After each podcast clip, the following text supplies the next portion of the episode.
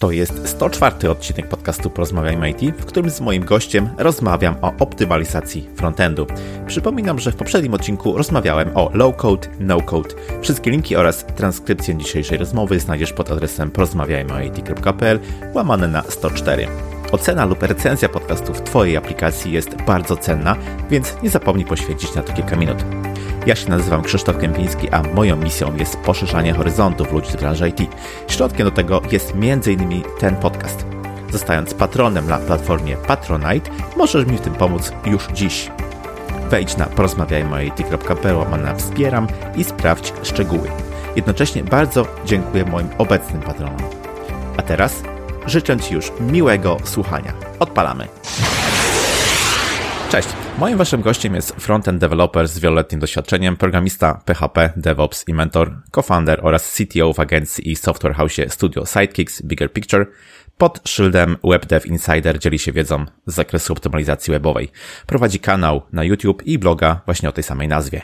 Moim waszym gościem jest Bartek Miś. Cześć Bartku, bardzo miło mi gościcie w podcaście. Cześć Krzysztof, dzięki za zaproszenie. Bardzo mi miło, że mogę być gościem Twojego podcastu. Cieszę się bardzo. E, w tej zapowiedzi powiedziałem, że zajmujesz się optymalizacją e, webową, że się dzielisz wiedzą właśnie z tego obszaru i właśnie o tym temacie chciałbym dzisiaj z Tobą porozmawiać, o optymalizacji powiedzmy frontendu, ale właśnie z takim e, nastawieniem na tą część webową. Mam nadzieję, że nie masz nic przeciwko. Jak najbardziej wydaje mi się, że powinniśmy właśnie się na tym temacie skupić, gdyż jest on szczególnie istotny w mojej opinii.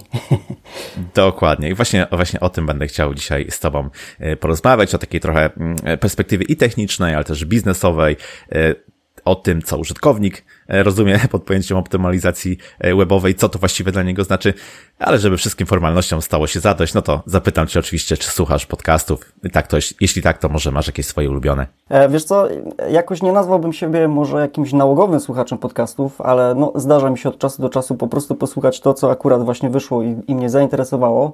Natomiast nie mam jakoś tak, że wiesz, że codziennie muszę słuchać jakiegoś tam podcastu i że jest to moja rutyna. Natomiast no rzeczywiście mam tutaj e, kilka tak naprawdę takich propozycji podcastowych, które też może właśnie słuchaczy tego podcastu zainteresują. E, przede wszystkim no, pierwszy podcast, który chciałbym polecić to jest Syntax FM. To jest e, podcast, którego autorami jest Wes Boss i Scott Toliński. Jest to podcast, który jest skierowany przede wszystkim do web developerów. I tutaj e, tematami, które są jakby podejmowane na tym podcaście, to przede wszystkim to jest ten taki modernistyczny web development, czyli wszystko, co jest związane z nowinkami e, o, CSS-ie, o JavaScriptie i tak dalej, czyli takie nowoczesne podejście do web developmentu z nowoczesnymi rozwiązaniami. Bardzo fajny podcast i bardzo polecam i właśnie zdarza mi się najczęściej właśnie tego podcastu słuchać. To jest amerykański bodajże e, podcast. Natomiast jeżeli chodzi o polskie podwórko, e, no to tutaj e, nie do końca chcę jakby tak bardzo cukrować. Natomiast no zdarza mi się przede wszystkim słuchać Twojego podcastu Krzysztofie, czyli właśnie porozmawiajmy o IT. Bardzo. Natomiast e, chciałbym zwrócić uwagę, że szczególnie, i, nie wiem tak naprawdę czemu, ale szczególnie interesują mnie te odcinki, które są jakby o tematach około IT. Na mhm. przykład ostatnim bardzo fajnym odcinkiem w Twoim podcaście był odcinek z Kamilem Lelonkiem o efektywności pracy mózgu i tak dalej. Tak. E, bardzo fajny podcast, bardzo fajny odcinek, polecam. I oprócz tego, nie wiem, czy możemy to zakwalifikować do kategorii podcastów, natomiast no, ostatnimi czasy dużą popularność e, zyskuje aplikacja Clubhouse. I nie wiem, czy możemy to tutaj tak e, zakwalifikować, natomiast wydaje mi się, że jest to trochę taki rodzaj interaktywnego podcastu, w którym również my, jako słuchacze, możemy brać udział jako mówcy. I nie ukrywam, że ostatnimi czasy nawet gdzieś tam sobie leży telefon po prostu z boku i w tle hmm. słucham sobie, co tam leci ciekawego w jakichś poszczególnych e, pokojach. Na razie nie biorę jakby szczególnie aktywnego udziału, raczej jest, e, raczej jest to jakby słuchanie e, bierne, czyli no słucham sobie po prostu, co tam się dzieje w innych pokojach. Natomiast też mam w planach gdzieś tam kiedyś wejść jako speaker. Także też jest to taki moim zdaniem rodzaj podcastu, który aktualnie przybiera duże znaczenie na rynku. Okej, okay, fajnie. Dzięki, dzięki za podzielenie się e, tą listą. No też, jak gdyby polecam wszystko to, o czym tutaj e, przed chwilą powiedziałeś. E, do Clubhouse'a też mam takie, powiedziałbym, na razie trochę ambiwalentne podejście, w sensie niektórzy mówią faktycznie, że to są takie podcasty live, prawda? Takie, takie, takie rozmowy, którymi się można, z którymi się można gdzieś tam utożsamiać, nie wiem, przysłuchiwać, no, udzielać się, tak różne, różne są podejścia. Natomiast jak gdyby, no, można też z tym czasem trochę tam popłynąć spędzonym na Clubhouse'ie po prostu ten efekt FOMO jest tam dopracowany, mam wrażenie, mm, do perfekcji. No tym niemniej dla jak gdyby branży audio jako takiej, trosz, też po części poczuwam się trochę częścią właśnie tej branży, no jest to faktycznie jakiś krok do, krok do przodu, no i jestem ciekaw, w którym kierunku, w którym, w którym, w którym kierunku to będzie szło właśnie. Zobaczymy. Dokładnie. Um, Okej, okay, to teraz może przejdźmy do, e, do meritum. Zacznijmy może od tego, czym właściwie jest e, optymalizacja mm, frontendu. Właśnie myślę tutaj głównie o tym nastawieniu na, na webową e, część, czyli właściwie co to jest za proces, co chcemy optymalizować, czy to jest jak gdyby taka wisienka trochę na torcie, e, gdyby po zrealizowaniu projektu, czy może jakiś element, który wchodzi w skład. No jestem, jestem ciekaw właśnie, jak ty definiujesz e, optymalizację taką webową, frontendową. Czyli na samym początku musielibyśmy powiedzieć, że kiedy tworzymy daną stronę albo aplikację webową, to to już jest e, proces sam w sobie.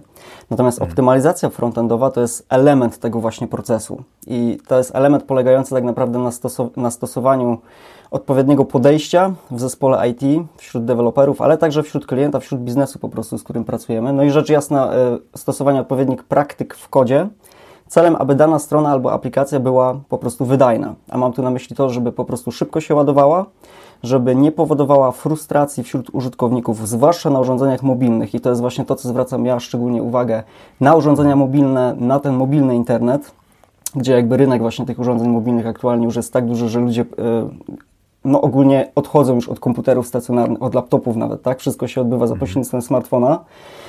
No i gdzieś tam zauważyłem z moich właśnie obserwacji, że ta optymalizacja na wielu, wielu stronach leży i powoduje mega frustrację, zwłaszcza kiedy no, gdzieś się e, zdarza, tak, że mamy ten internet właśnie o słabszym połączeniu, albo też e, po prostu smartfon o gorszych parametrach i to wszystko powoduje, że odwiedzając daną stronę, zwłaszcza taką nowoczesną, gdzie te wszystkie nowoczesne e, nowinki i technologie są stosowane, to powoduje mega frustrację, tak, gdyż użytkownik musi dłuższy czas spędzić na samym czekaniu, na tej takiej pasywnej fazie czekania, która jest najbardziej frustrująca, gdyż nie można w, w tym momencie nic zrobić.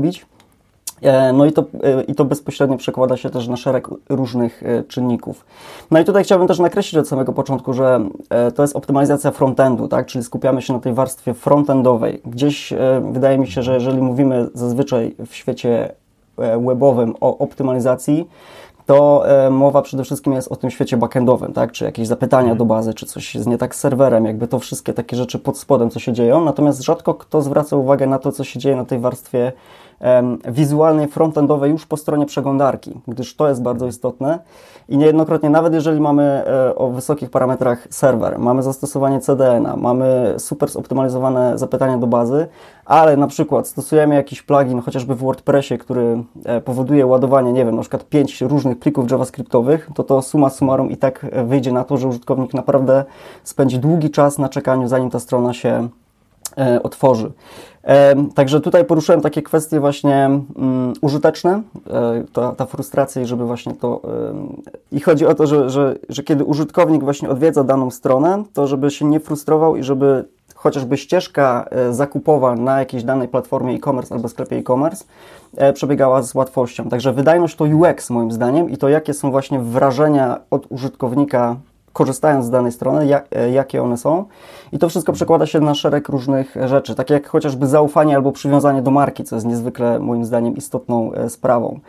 E, tutaj też ta pierwsza wizyta jest bardzo istotna. E, wyobraźmy sobie, kiedy wchodzimy na przykład do wyszukiwarki Google'a i e, wyszukujemy jakiś produkt, który nas interesuje i wchodzimy na jakiś sklep internetowy, na którym nigdy w życiu nie byliśmy.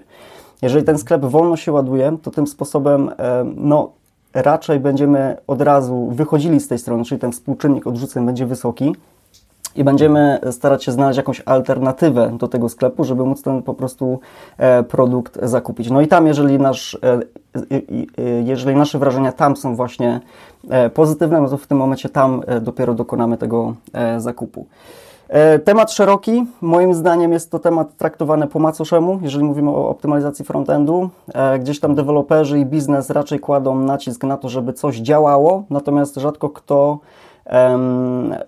myśli o tym, jak to działa, a to jest bardzo istotna sprawa, gdyż to właśnie wzmaga to, czy użytkownik jest zadowolony, e, czy przywiązuje się do marki, czy ufa tej marce i czy później na przykład e, wejdzie na daną stronę jeszcze raz, bądź też, czy na przykład poleci też znajomym, tak, co też bezpośrednio mhm. przełoży się chociażby na wyniki finansowe. Znaczy, nie wydaje ci się, że to trochę jest efekt takiego, jak gdyby większego nacisku, takiego większego ciężaru, który obecnie spoczywa na frontendzie? I to nie tylko tutaj myślę, jak gdyby o e, ilości na przykład plików, które są ładowane, ale także ich, o ich mnogości, a także o tym, że duża część na przykład UI i tych interakcji e, z użytkownikiem jest właśnie przejmowana przez e, aplikacje mm, e, frontendowe i o ile kiedyś powiedzmy to było tak, że był tam jakieś może jeden, dwa pliki JS-owe, plik, plik CSS um, i nic się wielkiego nie działo, jeśli nawet wysyłaliśmy jakieś wielkie obrazki, bo jak gdyby ten efekt gdzieś tutaj nie był na tyle dotkliwy. Natomiast no obecnie faktycznie frontend jest bardzo duży i, i też jak gdyby w związku z tym zauważyliśmy te braki właśnie, czy właściwie brak tej optymalizacji, tak, że, że, że to nas, to nas e, uderza, więc jak gdyby mm, zmierzam do, do, do tego, żeby cię zapytać, czy to nie jest przypadkiem tak, że frontend rośnie, więc uwypuklały się, uwypuklają się coraz bardziej e, braki właśnie związane z optymalizacją. Wydaje mi się, że po części masz rację, czyli rzeczywiście ten front-end development jest aktualnie tak szerokim spektrum tematów i szerokim właśnie tematem z różnymi technologiami i to, co możemy zrobić tak naprawdę za pośrednictwem frontendu w dzisiejszych czasach, że rzeczywiście no, te zmieniające się technologie, coraz to nowsze frameworki, jakieś rozwiązania, e, no też coraz szybszy internet, coraz lepsze parametrowo sprzęty, to spowodowało, że E, chce się więcej też osiągnąć na tym frontendzie, tak? E, upycha się mhm. coraz e, jakby właśnie rozwiązania, nie wiem, skrypty, animacje cięższe, gdyż jesteśmy przekonani, że ten, ten nowy sprzęt i, i wszystko to, co się mhm. dzieje na miarę właśnie 2021 roku chociażby, to powinno udźwignąć, tak? Te przeglądarki powinny się, sobie powinny z tym poradzić. Natomiast niejednokrotnie tak nie jest. Także jest to szeroki temat frontend i właśnie zwracam uwagę na to, żeby też zwrócić uwagę na tą optymalizację, że to nie zawsze tak jest, że wszystko będziemy w stanie e, po tej przeglądarce zrobić w sposób łatwy i płynny, i powinniśmy właśnie zwrócić uwagę na to, żeby e, zrobić to e, w sposób jak najlepszy. Poniekąd nie wiem, czy to tak też jakby moja odpowiedź będzie odpowiadająca na Twoje pytanie, natomiast stwierdziłeś w pewnym momencie, że ten nacisk na frontend dewelopera jest coraz większy, tak? Że to właśnie frontend developer poniekąd jest teraz osobą, która jest odpowiedzialna za coraz większą ilość spraw dotyczącą tego, co się dzieje po stronie przeglądarki. I z tym się zgodzę, natomiast y, jestem też takiego zdania, żeby w danym zespole IT stworzyć sobie swego rodzaju kulturę wydajności. I chodzi tutaj o to, że ta kultura wydajności w tym momencie powoduje, że to nie tylko frontend developer jest za to odpowiedzialny, ale też szereg innych osób, które z nim współpracują. Czyli i backend developerzy, i UI designerzy, ogólnie cała jakby otoczka strategiczna danej strony, danej aplikacji chociażby, żeby wszyscy ludzie byli zaangażowani w tym temacie i żebyśmy wspólnie jako zespół mieli jeden cel, że ta strona ma rzeczywiście bardzo łatwo się, w sensie szybko się ładować, w sposób zoptymalizowany, wydajny i, i po prostu, żeby te wrażenia dla użytkownika końcowego były jak najlepsze. No właśnie, tu powiedziałeś o kilku takich e, zaletach, podstawowych zaletach posiadania aplikacji, która działa w sposób e, płynny.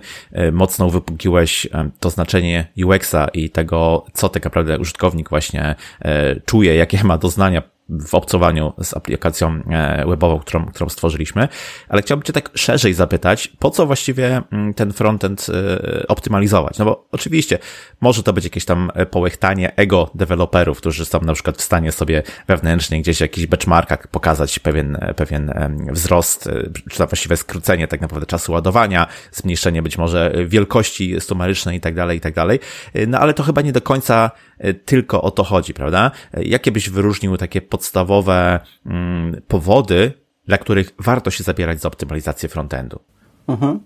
E, jeżeli tworzymy daną stronę albo aplikację, no to za daną stroną bądź aplikacją staje biznes, tak? Gdzieś jakby ten wątek biznesowy jest w moim mniemaniu tym największym powodem, dla którego powinniśmy optymalizować daną stronę i optymalizować właśnie ten frontend.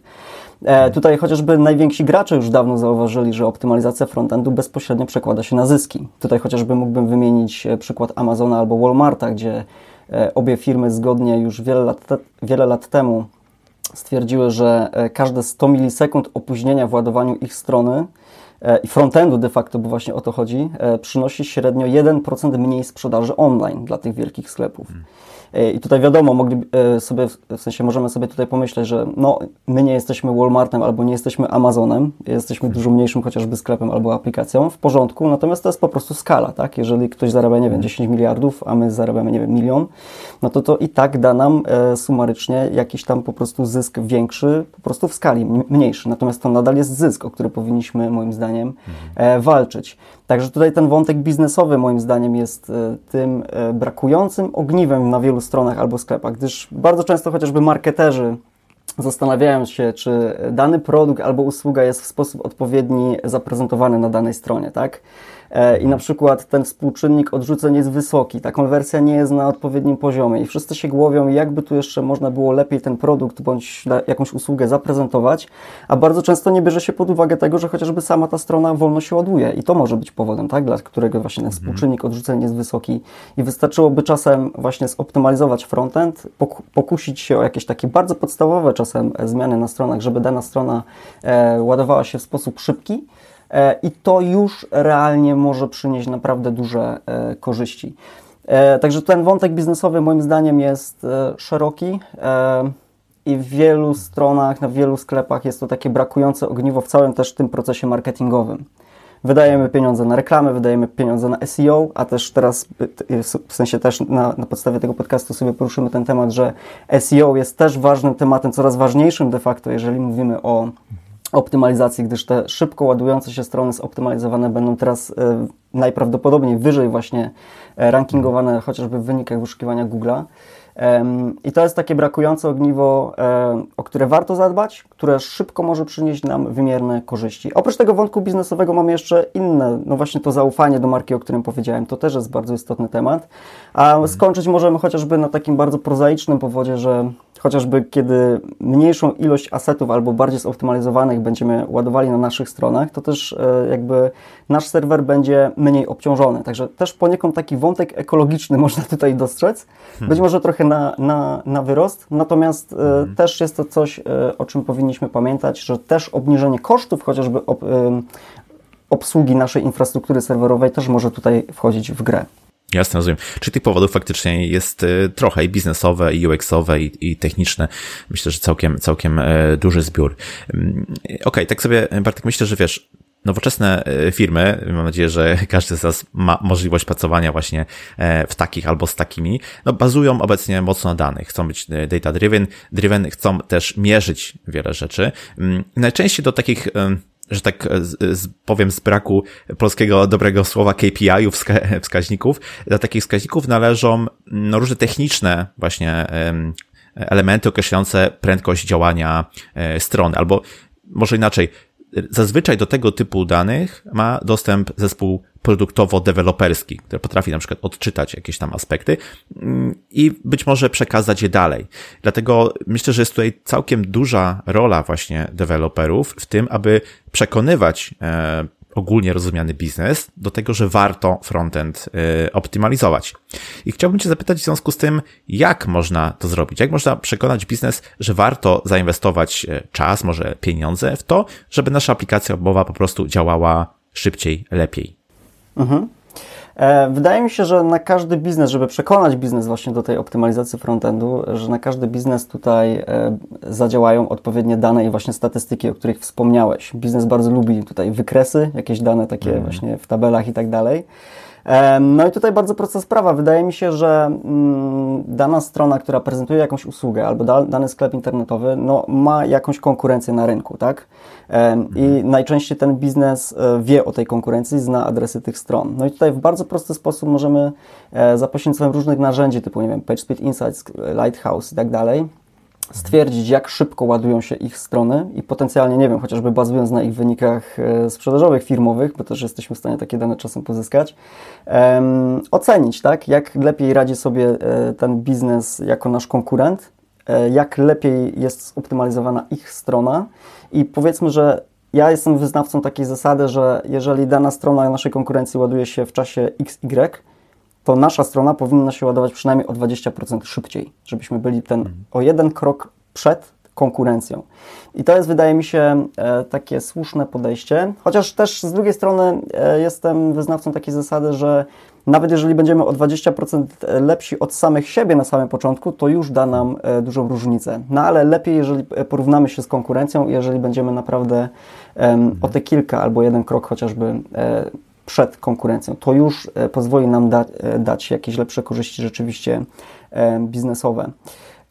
No i tutaj też wiadomo, my sobie ten temat jeszcze pewnie poruszymy teraz, natomiast to nie jest właśnie taka jednorazowa akcja z tą optymalizacją, tak, że jednorazowo zoptymalizujemy, zoptymalizujemy naszą stronę i to już tak będzie zawsze. Nie, tutaj polecam właśnie takie podejście, żeby e, tą optymalizacją zajmować się tak naprawdę od początku do końca, a już w momencie, kiedy rzeczywiście osiągnęliśmy ten pułap, czyli um, jesteśmy już o te 20% szybsi od konkurencji chociażby, to powinniśmy cały czas e, w sposób ciągły monitorować przede wszystkim siebie, no ale potencjalnie też konkurencję, tak?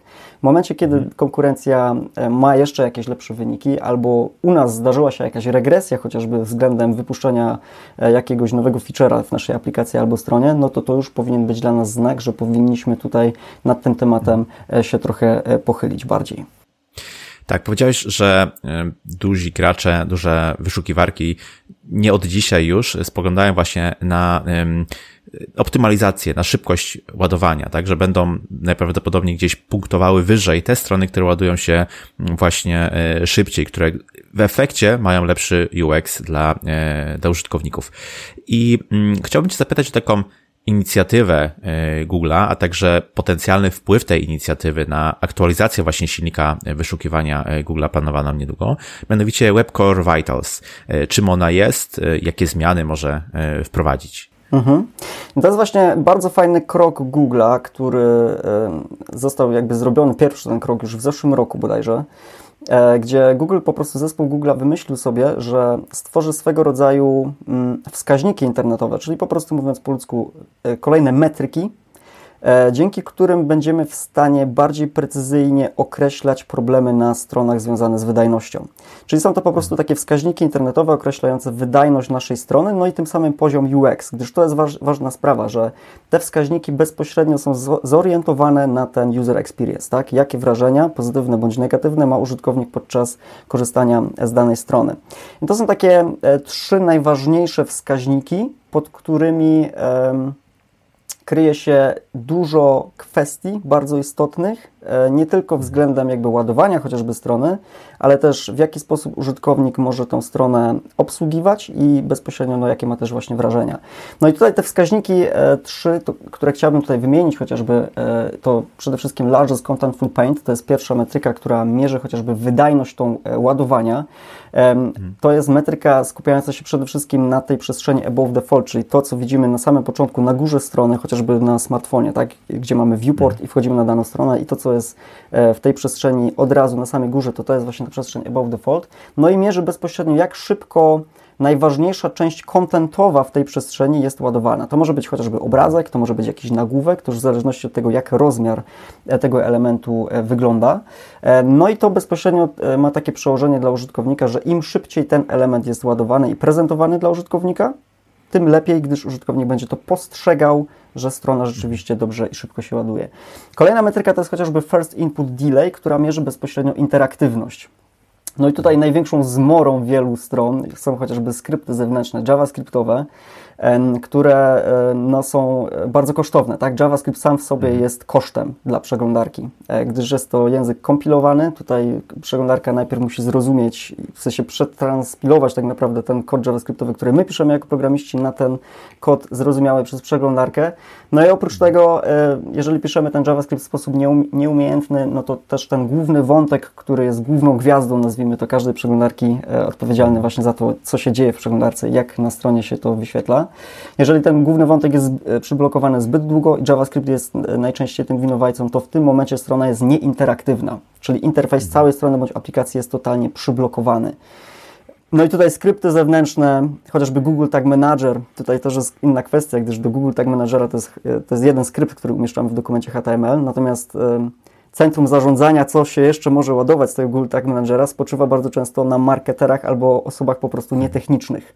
I tutaj im większa jest ilość tych skryptów, gdyż, nie wiem, znaleźli sobie, w sensie ktoś sobie znalazł jakąś zabawkę, nazwijmy to mówiąc kolokwialnie, na stronie e, javascriptową e, do, do instalacji, co potencjalnie mogłoby coś udoskonalić na stronie, a tak naprawdę działa w odwrotnym kierunku, gdyż blokuje ten główny wątek, strona jest nieinteraktywna, użytkownik musi więcej czasu spędzić na czekaniu, co jest najgorszą sprawą. Tutaj też chociażby ten wątek frameworkowy, tak, frameworki javascriptowe, które są bardzo popularne i tak naprawdę każdy frontend developer aktualnie z nich korzysta. Wszyscy tworzą, nie wiem, w Reactie, w Vue aktualnie i tak dalej. Natomiast rzadko kto zdaje sobie sprawę, jak bardzo jest to obciążające dla przeglądarki. No i tutaj sposób chociażby renderingu tej aplikacji jest niezwykle istotny. Natomiast nawet jeżeli zastosujemy tutaj server-side server rendering albo właśnie jakiś server-side rendering połączony z pre-renderingiem, statycznie tutaj też ta hydracja chociażby będzie wchodziła w grę, gdzie też ta interaktywność mm no, użytkownik będzie musiał dłużej czekać po prostu, żeby strona była interaktywna, tak? Czyli tutaj ten first input delay, e, wracając do tego wątku e, Core Web Vitals, e, First Input Delay to jest, to jest, metryka mierząca bezpośrednio tą interaktywność na stronie. Bardzo ważna sprawa. No i trzeci wskaźnik z tego Core Web Vitals to jest Cumulative Layout Shift. To jest taka metryka, która mierzy, jakby to ładnie nazwać, wizualną stabilność strony. I mam tu na myśli taką sytuację, bardzo często, w mojej opinii, chociażby na portalach internetowych, polskich chociażby, kiedy wchodzimy na stronę e, danego portalu, i czytamy jakiś nagłówek jakiegoś newsa, a tu nagle wszystko nam się przesunęło. Mm. Chociażby reklamy są tutaj e, tym e, głównym powodem, gdyż one są doładowywane w locie asynchronicznie i przesuwają nam totalnie kontent strony. Poniekąd uważam, że jest to robione celowo, gdyż w momencie, kiedy my chociażby już decydujemy się jako użytkownik kliknąć dany link, a w tym czasie, e, dosłownie w tym czasie właśnie nam się ten kontent przesunie poprzez reklamę, bardzo często nasz kursor jest właśnie nakierowany na reklamę. I tym sposobem nie wchodzimy bezpośrednio do tej strony, do której chcieliśmy, tylko po prostu klikamy w reklamę i tym sposobem ktoś na tym zarabia. E, nie wiem, czy to jest e, słuszna opinia, natomiast no, niemniej jednak to Cumulative Layout Sheet, rzeczywiście ta wizualna stabilność jest bardzo istotna, no i też to jest ta metryka z tego Core Web Vitals, która zwraca na to uwagę. No i co e, powoduje, że jeżeli zadbamy o to, to w tym momencie użytkownik będzie szczęśliwszy, gdyż nic się nie przesunie, te wrażenia z mhm. obcowania ze stroną będą naprawdę na wysokim poziomie. Także Core Web Vitals bardzo fajna inicjatywa. E, cieszę się, szczerze mówiąc, że Google poszedł w tym kierunku, gdyż niejako e, twórcy internetowi, biznes, zostaliśmy zmuszeni de facto, żeby się z tym tematem zapoznać.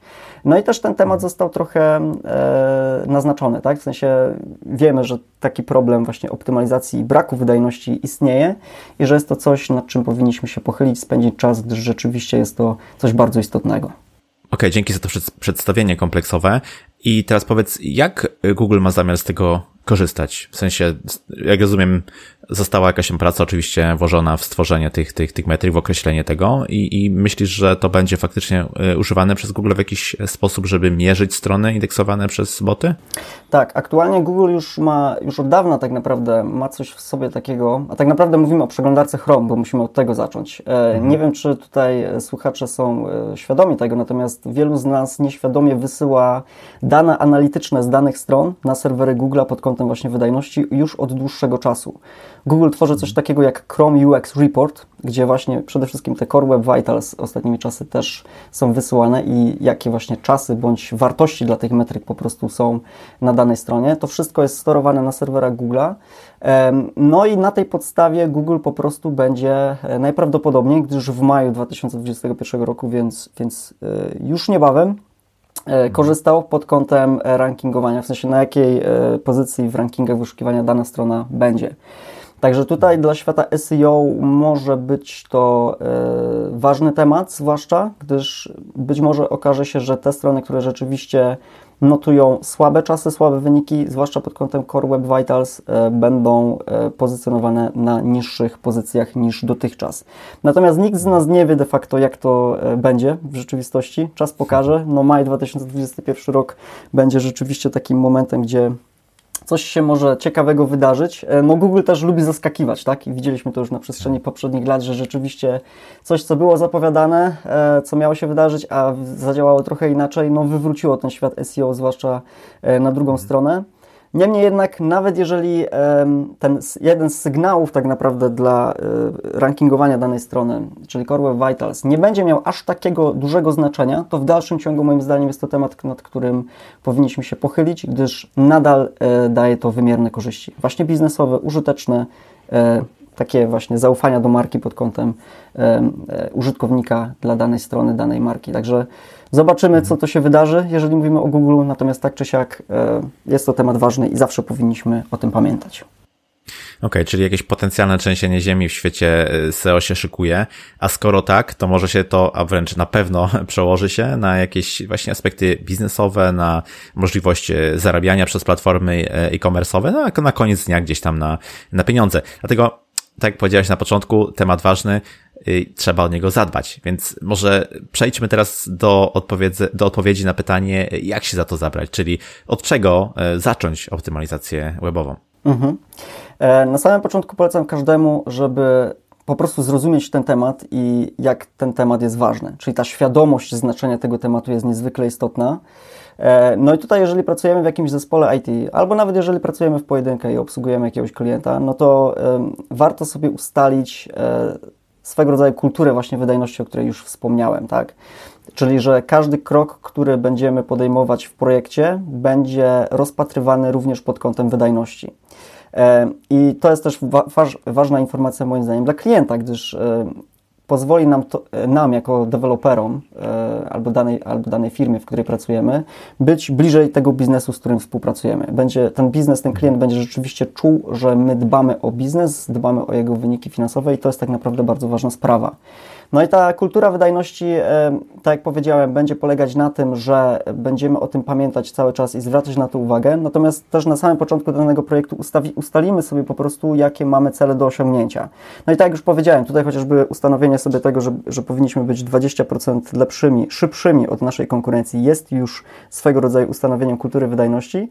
No i do tego należy jedynie skorelować odpowiednie metryki. No i tutaj już ta wiedza o tych metrykach, o wszystkich zasadach panujących na frontendzie E, jest bardzo istotna. No i to frontend deweloperzy już powinni taką wiedzę posiadać, no i też przekazywać innym, innym i dzielić się nią. Także Zrozumienie tego tematu i świadomość tego tematu jest niezwykle istotna na samym początku.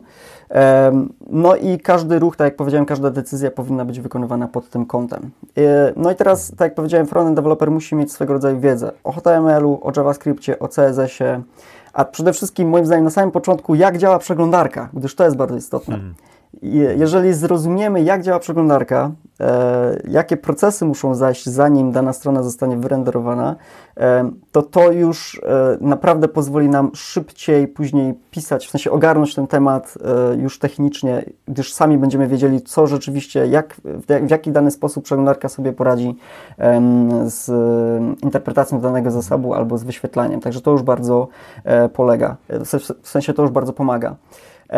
Kolejna sprawa, od czego zacząć tą optymalizację, e, już stricte technicznie będąc na danej stronie, ja zawsze polecam, żeby skupiać się na tej przestrzeni above default, czyli to, co się wyświetla na samej górze.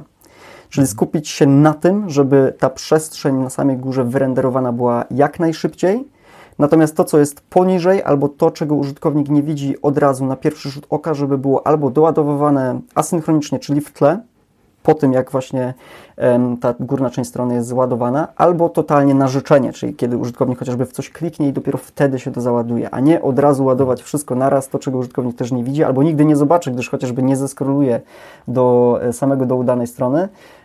No i to powoduje, że ta strona po prostu ogólnie wolniej się ładuje, a my powinniśmy się po prostu skupić na tej przestrzeni e, na samej e, górze. Także tak bym to ujął, od czego zacząć optymalizację. Ta świadomość tematu e, jest bardzo istotna, ustawienie kultury wydajności, a później skupienie się po prostu na tym, to co się dzieje na samej górze strony, a reszta się już ułoży. Bardzo fajny przepis na sukces. E, no ale właśnie tych obszarów tutaj jest całkiem sporo, o których powiedziałeś e, i optymalnie najlepiej byłoby się zająć nimi wszystkimi, ale wiadomo jak to w życiu, no niestety nie mamy zawsze takiego komfortu. Mm, dlatego chcę, chcę Cię zapytać, czy tutaj w tej optymalizacji webowej też zasada Pareto, która powiedzmy no w takiej różnej, e, czy takiej swobodnej interpretacji można byłoby powiedzieć, mówi o tym, że 20% pracy przekłada się na 80% sukcesu, również obowiązuje? W sensie, czy, czy jak gdyby jest takie minimum, które najszybciej, najlepiej nam się przełoży na tą e, optymalizację finalną? Jeśli tak, to, to jakie to są obszary? E, jak najbardziej ta zasada Pareto istnieje, natomiast nie jesteśmy w stanie podać takiego prostego e, przepisu albo takiego po prostu przykładu takiej zasady, która by się zawsze mhm. przełożyła na każdej stronie. Z tego względu, że każda strona jest inna. Na mhm. każdej stronie te problemy mogą być różne. Ilość zasobów, typ tych zasobów, to wszystko powoduje, że rzeczywiście Miejsce tego problemu może być różne na danej stronie. Niemniej jednak z, mojego, y, z moich obserwacji, z mojego doświadczenia wynika, że to właśnie te skrypty zewnętrzne, javascriptowe są tym głównym winowajcą. No i tutaj chociażby jeżeli pomyślimy sobie w ten sposób, że jeżeli JavaScript nawet stanowi 20% wszystkich zasobów ładowanych na stronie, to jeżeli w odpowiedni sposób zadbamy o ich ładowanie, bądź ładowanie na życzenie na przykład na danej stronie, gdzie ta interaktywność będzie na wysokim poziomie i też szybkość ładowania bezpośrednio też, to to spowoduje, że strona może nam przyspieszyć nawet właśnie o te 80%. Także w mhm. takim ujęciu widziałbym to, niemniej jednak te skrypty zewnętrzne są jednym z przykładów, gdyż na każdej stronie ten przykład może być inny. Na danej stronie chociażby obrazki mogą być głównym, e, głównym e, powodem jakby niewydajnego działania, tak? I tutaj wystarczyłoby mhm. dobrać odpowiedni rozmiar, albo ładować ich za pośrednictwem CDN, albo w nowoczesnych formatach typu WebP albo AVIF na przykład. Także wachlarz tych e, tematów i powodów, dla, dla których dana strona ładuje się wolno jest sporo i nie jestem Nikt nie jest w stanie tak naprawdę podać jakiegoś takiego jednego przykładu, który rzeczywiście e, polegałby na tym, że ta zasada Pareto miałaby tutaj miejsce. Niemniej jednak czasem ten jeden typ zasobu, e, nawet w małej ilości, jak chociażby skrypty zewnętrzne, mogą powodować, że strona ładuje się wolno i optymalizacja tego jednego elementu spowoduje, że będzie się to wszystko ładowało nawet 80% e, mhm. szybciej. Rozumiem, rozumiem. OK, taki według mnie najprostszy przepis na frontend to jest trochę HTML-a, trochę CSS-a, trochę JavaScriptu, no OK, może trochę więcej JavaScriptu e, i różnie, różne multimedia. E, I no właśnie, chcę Cię zapytać, jakie takie najczęstsze e, techniki optymalizacyjne w każdej z tych kategorii mógłbyś zaproponować? Mhm. Ok, jeżeli zaczniemy w takim razie od HTML-a, to tutaj przede wszystkim prosta i semantyczna struktura tego HTML-a będzie miała największe znaczenie.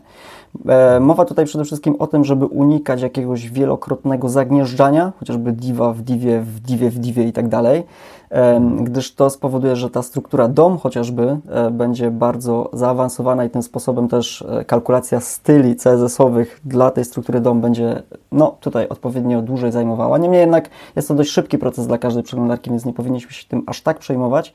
Niemniej jednak im bardziej skomplikowany i zaawansowany nasz HTML jest, im bardziej ta struktura tego doma jest e, zaawansowana, e, tym mhm. gorzej dla przeglądarki, gdyż będzie musiała optymalnie trochę szybciej, w sensie więcej czasu spędzić na tym, żeby, żeby ją zinterpretować.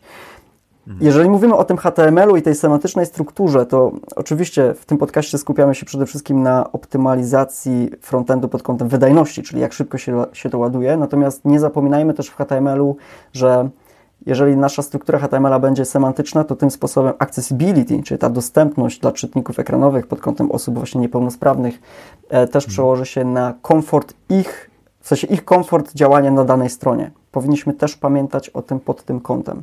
Także nie tylko wydajność i szybkość ładowania, jeżeli mówimy o, o HTML-u, ale też ten wątek e, czytników ekranowych i ogólnie technologii asystujących dla użytkowników e, niepełnosprawnych.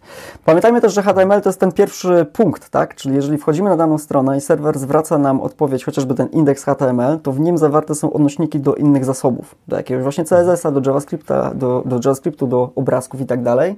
E, no i też jak bardzo zminifikujemy sobie ten HTML, to też ma e, dużą rolę, tak? Gdyż serwer będzie po prostu szybciej zwracał nam tutaj w tych tak zwanych round tripach, jeżeli mówimy o zasadzie 14 kilobajtów i jak wygląda ten proces wymiany e, danych pomiędzy przeglądarką a serwerem będzie tutaj miało znaczenie, jak szybko kolejne requesty będą po prostu ładowane. Także jeżeli mówimy o HTML-u, e, prosta struktura, mm, niezbyt zaawansowana e, i też pamiętajmy o tym accessibility i to, to, to powinno nam naprawdę wystarczyć, jeżeli mówimy o optymalizacji. Kolejna sprawa, jeżeli mówimy o CSS-ie. No tutaj ten, ta struktura domu będzie miała też znaczenie, tak jak powiedziałem, czyli im bardziej będziemy coś zagnieżdżać, tym gorzej. Niemniej jednak z tym CSS-em jest tak, że mm, to jest szybka operacja dla przeglądarki. Bardziej, nie, w sensie nie skupiałbym się na tym, jak pisać ten CSS, ale jak go ładować. Wydaje mi się, że to jest najistotniejszy punkt e, tej całej historii. Znowu, powinniśmy się przede wszystkim skupić na tej przestrzeni above default, czyli chociażby serwować użytkownikowi e, w przeglądarce tylko ten CSS odpowiedzialny za tą przestrzeń, a całą resztę e, dla tych elementów poniżej, które nie są widoczne dla użytkownika od razu, ładować w jakiś sposób asynchroniczny albo z opóźnieniem. Mhm. Tutaj chociażby zastosowanie tego krytycznego CSS-a będzie miało jak najbardziej sens, chociaż też nie w każdym przypadku. Tutaj też jest dużo mhm. tak zwanych to zależy, natomiast e, w wielu przypadkach ten krytyczny CSS naprawdę pomaga. E, albo też inna technika ładowania CSS-a dla odpowiednich rozdzielczości, tak? Znowu tutaj ta technika chociażby mobile first będzie tutaj miała e, duże znaczenie, żebyśmy ładowali tylko CSS-a pod kątem użytkowników mobilnych, na urządzeniach mobilnych, a całą resztę styli e, ładowali również, natomiast z niskim priorytetem, czyli jakby priorytetyzuje, priorytetyzujemy tylko tą rozdzielczość, na której aktualnie jesteśmy, takim największym uwzględnieniem tych urządzeń mobilnych i mobilnego internetu. Kolejność ładowanych zasobów to jest znowu też e, bardzo coś istotnego, jeżeli mówimy o tym CSS-ie, zwłaszcza jeżeli skorelujemy to z JavaScriptem. CSS i JavaScript na siebie mogą oddziaływać i to w jaki sposób przeglądarka właśnie interpretuje te dwa zasoby jak bardzo, w jak różny sposób może je priorytetyzować. Także to jest bardzo istotna sprawa. E, jeżeli mówimy o JavaScriptie, no to tak jak już wielokrotnie tutaj e, wspomniałem, chociaż nie chcę być jakimś hejterem tutaj JavaScriptu, gdyż absolutnie nie jestem. Mhm. Natomiast no, powiedzieliśmy sobie, że JavaScript jest kosztownym zasobem, jest to prawda. I znowu, jeżeli korzystamy z jakiegoś frameworka, to korzystajmy z tego frameworka, gdyż bardzo często nam to pomaga po prostu dowieść daną funkcjonalność albo po prostu cały projekt w sposób mhm. szybszy. Tu już, tu już też musimy wyważyć ten temat, tak? Biznesowy, czas dostarczenia, a też optymalizacyjny, ale może czasem warto zastanowić się, czy dany framework, e, taki popularny w stylu, nie wiem, React, Vue, Angular, nie może być zastąpiony jakąś lżejszą alternatywą. Jest wiele frameworków, które oferuje dokładnie taki sam wachlarz możliwości, ale są e, napisane w sposób bardziej optymalny i też e, wagowo, jeżeli mówimy o wagę danego pliku, wychodzi to dużo korzystniej. E, także taka alternatywa dla tych, nazwijmy to, kombajnów javascriptowych może też ma tutaj sens.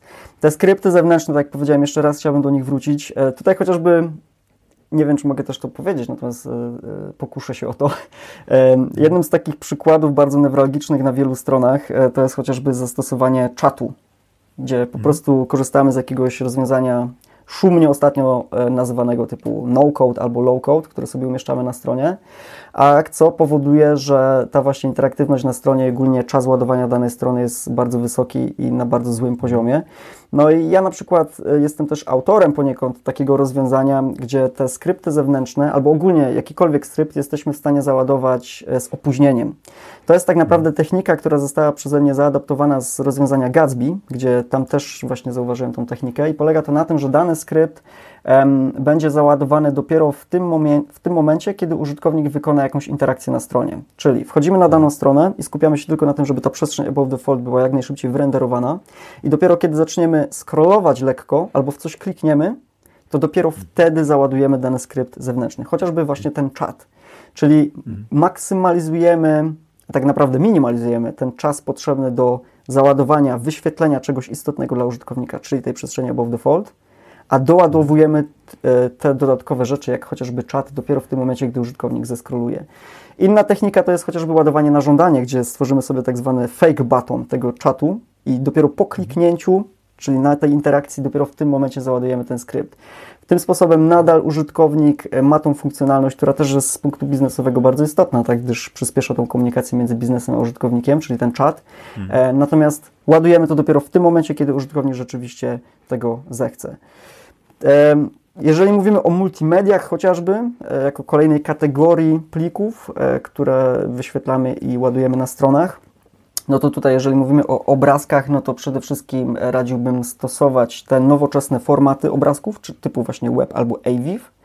Natomiast e, zdaję sobie sprawę, że może być to trochę trudne do, e, do implementacji, tak? Że będziemy musieli trochę czasu spędzić na tym, żeby w odpowiedni sposób to zaimplementować, a ja jestem wielkim fanem takiego szybkiego podejścia, żeby to zrobić jak najniższym kosztem, a żeby dało nam maksymalnie dużo efektów.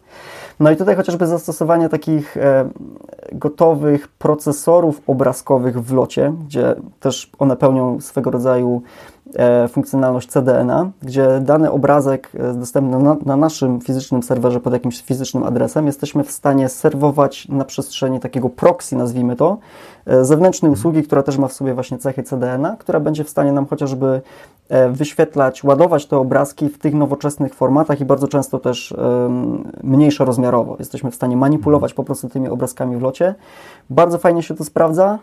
E, stosujemy u nas w naszej agencji wielokrotnie na wielu projektach i naprawdę daje to wymierne korzyści i przede wszystkim ten czas integracji, wdrożenia nawet na stronach typu WordPress jest to możliwe do zrobienia w bardzo szybki sposób i da nam naprawdę dużo korzyści. Kolejna sprawa z tymi obrazkami, ogólnie wideo, chociażby to jest znowu ładowanie ich na żądanie. Nie wiem, czy zauważyłeś już tutaj taką e, zasadę ogólną, o której właśnie mówię, żebyśmy skupili się na tym, co jest najważniejsze na samej górze, a całą resztę doładowywali w locie na żądanie w tym momencie, kiedy jest to potrzebne. No i tutaj technika chociażby właśnie lazy loading do obrazków, do wideo, do jakichś animacji, które, są, które mają być wyświetlone poniżej. To jest bardzo fajna technika, która rzeczywiście pozwoli nam zaoszczędzić czas potrzebny do wyrenderowania tej najważniejszej części strony, czyli na samej górze, a ładować te kolejne rzeczy, kolejne asety w tym momencie, kiedy one rzeczywiście są e, potrzebne, czyli ten lazy loading, ładowanie na życzenie, na żądanie, e, to jest e, kolejna bardzo ważna sprawa. Tych technik jest tak naprawdę masa i multum, niemniej jednak bardzo często są one proste do wdrożenia, wystarczy jedynie je zrozumieć i no, mieć swego rodzaju wiedzę po prostu, jak to robić, żeby w każdej z tych kategorii e, osiągnąć jak najlepszy czas ładowania danego e, zasobu. Także tak bym to widział, jeżeli mówimy o optymalizacji i tych kategoriach, poszczególnych typach plików. Jasne, wiesz, teraz Bartek, jak opowiadałeś o tych różnych technikach, to sobie tak pomyślałem, że ale to zajmuje mnóstwo czasu. I czy, czy, czy nie dałoby się tak zrobić, że wiesz, zamykamy się gdzieś tam raz w roku na początku stycznia, mówimy, drogi biznesie, teraz nie będziemy wam dowozić feature'ów, bo my robimy optymalizację. Siadamy raz, rozwiązujemy e, problem, mamy cały rok z głowy. Czy to w ogóle ma rację bytu, czy takie podejście się po prostu nie sprawdzi? Absolutnie nie. W tym momencie, kiedy biznes już zauważył i widzi, że strona jest wolno ładująca się i dopiero w tym momencie chce poświęcić ten raz w roku na tą optymalizację, w tym momencie rodzą się największe problemy. Gdyż mhm. dana strona, która jest już skonstruowana w sposób nieodpowiedni od samego początku, gdzie doładowywana jest masa różnych asetów, różnych zasobów, w tym momencie jest to dość trudne do odkręcenia w wielu przypadkach. Ja nie mówię, że to nie jest możliwe, natomiast będzie to trudne do osiągnięcia i statystycznie zajmie nam więcej czasu, aniżeli jeśli poświęcilibyśmy nad tym tematem trochę czasu na samym początku przed stworzeniem projektu i kierowali się swego, swego rodzaju zasadami podczas tworzenia e, kolejnych feature'ów. W tym momencie rzeczywiście, jeżeli będziemy robić to od samego początku z odpowiednią wiedzą i z ustanowieniem sobie swego rodzaju kultury wydajności, e, będziemy w stanie dostarczać te funkcjonalności w sposób szybki, na odpowiednim poziomie, jeżeli mówimy o tej wydajności. To nie jest raczej jednorazowa akcja, na którą powinniśmy się, e, którą powinniśmy się zająć na samym, nie wiem, na samym końcu tworzenia projektu, albo dopiero wtedy, kiedy zorientujemy się, że nasza strona jest wolno ładująca się, e, gdyż, gdyż statystycznie to e, zajmie dużo czasu. Natomiast powiedziałeś, że te techniki, o których opowiadam, że one zajmują dużo czasu, że tutaj czas wdrożenia tych odpowiednich technik optymalizacyjnych jest czasochłonny, i że to dla biznesu może być problem. E, nie zgodzę się z tą tezą, szczerze mówiąc, gdyż e, no, frontend developer i ogólnie zespół, który zajmuje się właśnie dostarczeniem jakiegoś projektu webowego, mając odpowiednią wiedzę, jest w stanie zrobić to szybko. Naprawdę to nie są jakieś bardzo trudne rzeczy, które mm, powodują, że po prostu to będzie dużo zajmowało, żeby, to, żeby tego dokonać. Absolutnie nie. To są bardzo czasem proste triki, bardzo. No tu chodzi tak naprawdę, jak, żeby zrozumieć, jak przeglądarka działa i kierować się tą zasadą. W tym momencie naprawdę w sposób szybki jesteśmy w stanie daną stronę dostarczyć. E, natomiast jeżeli będziemy podczas tego procesu tworzenia danej strony zapominać o tych wszystkich kwestiach, to w tym momencie na samym końcu skumuluje nam się ta, ta ilość ogólna wszystkich zasobów połączonych w odpowiedni sposób, bądź właśnie nieodpowiedni sposób co spowoduje, że odkręcenie tego wszystkiego zajmie nam naprawdę dużo więcej czasu. Także polecałbym, żeby tą optymalizacją zajmować się cały czas. Ja nie mówię, żeby spędzać nad tym naprawdę wieków, tylko żeby, mhm. tylko żeby rzeczywiście mm, pamiętać o tym od samego początku, już e, również z takimi strategicznymi założenia, założeniami danego projektu na samym początku, żeby później tym się kierować i tym sposobem naprawdę nasz projekt będzie e, ładował się wydajnie i dostarczał pozytywnych mhm. emocji użytkownikom. Pewnie o to chodzi. Rozumiem. Ok, czyli optymalizacja na poziomie takiego procesu, na poziomie e, pewnego strategicznego podejścia, na poziomie e, planowania. Mm, natomiast e, zastanawiam się, jak to przełożyć na taką codzienną pracę dewelopera. W sensie, wiesz, czy, czy mimo wszystko on to powinien wplatać, czy powinien myśleć od początku o, o już optymalnym rozwiązaniu, czy raczej, no nie wiem, po zamknięciu jakiegoś feature'a, mniejszej funkcjonalności, próbować to optymalizować. Jaka strategia tutaj według Ciebie jest najlepsza? Wydaje mi się, że powinniśmy już od samego początku jako frontend deweloperzy pamiętać o tych technikach optymalizacyjnych. Niemniej jednak no, też pracuję tak naprawdę w branży, też jestem frontend deweloperem od wielu lat i zdaję sobie sprawę, że czasem może być to nie do końca możliwe do zrobienia na takim poziomie, jakim byśmy oczekiwali. W sensie, że oczekiwalibyśmy, żeby poświęcić na tym więcej czasu, a czasem właśnie czas dowiezienia danego projektu nas goni i to może nam e, powodować swego rodzaju blokadę. Dlatego ja radziłbym, żeby oczywiście kierować się tą kulturą wydajności, natomiast no, biznes i dostarczenie danego projektu również jest ważne.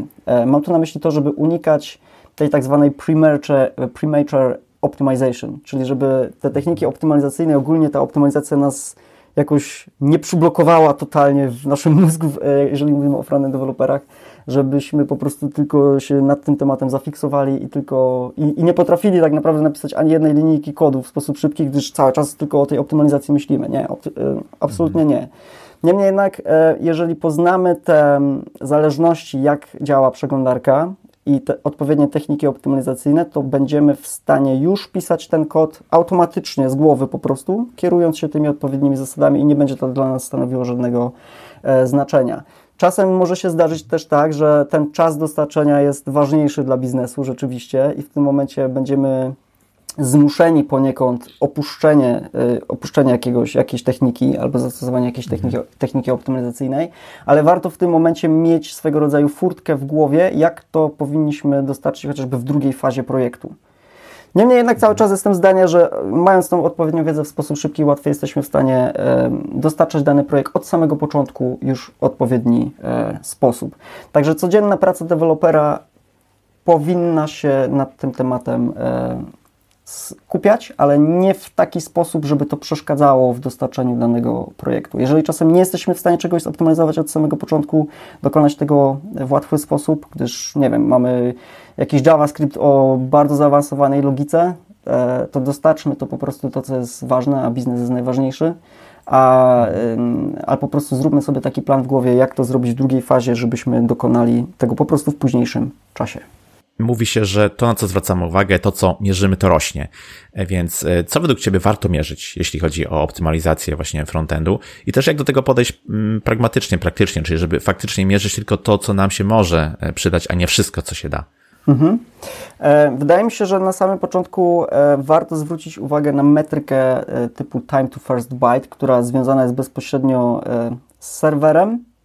Natomiast też zwracam uwagę, że nazwa tej metryki nie do końca mówi nam, że coś jest nie tak z serwerem, tylko bardzo często jest to, jest to coś po stronie backendowej w logice naszej aplikacji, coś związanego z zapytań, zapytaniami do bazy, co z kolei może przekładać się ogólnie na wykorzystanie zasobów danego serwera i przekładać się też na e, czas ładowania innych, innych zasobów, tych statycznych, tak? czyli jakiś JavaScript, jakiś CSS, jakieś obrazki. Także ten backend też jest tutaj istotną sprawą i ta metryka zawsze będzie moim zdaniem coś, e, czymś ważnym do, do wzięcia pod uwagę na samym początku, żeby też ten serwer i jak bardzo jest on obciążony sprawdzić i żeby to też nie przekładało się w sposób negatywny na inne metryki, czyli zawsze bym zwracał na to uwagę. Kolejny zestaw metryk to jest właśnie to Core Web Vitals, gdzie usprawniając i skupiając się tak naprawdę tylko na tych metrykach, jesteśmy w stanie tak naprawdę aktualnie uzyskać naprawdę wydajną stronę e, i usprawniając tak naprawdę trzy metryki i ich wartości, mamy automatycznie usprawnione również szereg innych metryk, które też są dostępne na rynku. E, także te Core Web Vitals wydaje mi się są bardzo fajną inicjatywą i pozwolą nam e, uczynić naszą stronę szybką i wydajną, tylko skupiając się tak naprawdę e, na tym. Także to są takie podstawowe właśnie kwestie, które, na które zwrócimy uwagę i które zawsze w każdym projekcie powinny być brane pod uwagę, żeby strona była wydajna. Okej, okay. to jeszcze może na koniec zerknijmy sobie do e, Toolboxa, czyli e, narzędziownika. Co byś polecił właśnie w kontekście narzędzi, jakie możemy skorzystać, e, myśląc o optymalizacji frontendu? I to zarówno tutaj myślę o monitorowaniu, bo to, to tutaj powiedziałeś, że te metryki są istotne, jak i takiej pracy deweloperskiej, która ma jak gdyby polepszać status, stan, powiedzmy, mm, serwisu pod kątem właśnie optymalizacji. Mhm.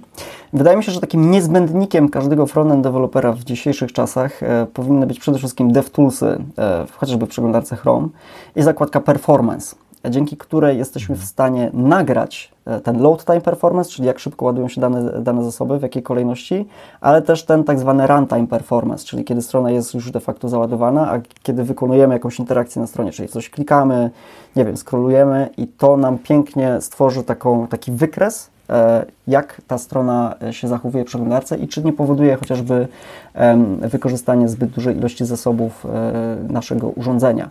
Także ta, ta zakładka performance, żeby ją zrozumieć, ja wiem, że dla wielu frontend deweloperów, w tym mnie, na samym początku przeraża ten, ten ogrom danych, mhm. wszystkich tych wykresów, jak to wszystko zrozumieć i tak dalej, natomiast nie jest to nic strasznego, kiedy podejdziemy do tego w sposób e, spokojny i też po prostu dowiemy się, jak interpretować e, dane metryki, e, gdzie szukać informacji, gdyż też mnogość tych wszystkich opcji w tym narzędziu jest bardzo, bardzo duża. Niemniej jednak daje naprawdę duży pogląd na to, co się dzieje na naszej stronie i gdzie szukać potencjalnych właśnie wąskich gardeł w wydajności naszej strony. Także DevTools zakładka Performance jest takim absolutnym must have podczas już samego developmentu danej strony. E, kolejnymi narzędziami, które bym e, polecał, no to przede wszystkim PageSpeed Insights, które też obecnie bazuje już e, na Lighthouse'ie, czyli drugim narzędziu, które też właśnie zwraca nam uwagę na odpowiednie metryki, ich czasy, ich wartości i też podpowiada nam de facto, co powinniśmy zrobić, gdzie potencjalnie na naszej stronie jest problem i co i nad czym powinniśmy się skupić, żeby daną stronę zoptymalizować.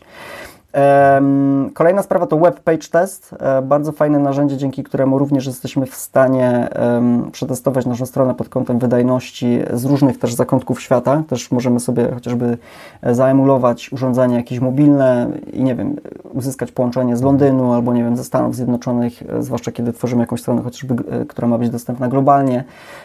Da nam to naprawdę szereg fajnych informacji. Nagra też nam chociażby ten performance w postaci takiego wideo, gdzie widzimy bezpośrednio poszczególne poszczególne klatki, mhm. jak, jak ta dana strona się ładuje.